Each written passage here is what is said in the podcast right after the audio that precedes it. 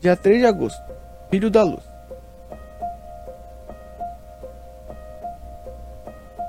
Nesta mesma data, em 2019, tive o prazer de levar um devocional em um encontro de jovens. Falei sobre ser um filho de, da luz, que era algo que eu precisava ouvir. Lembrei que aqueles que já aceitaram seu sacrifício precisam acreditar nisso. Somos filhos da luz e, como tal, devemos brilhar.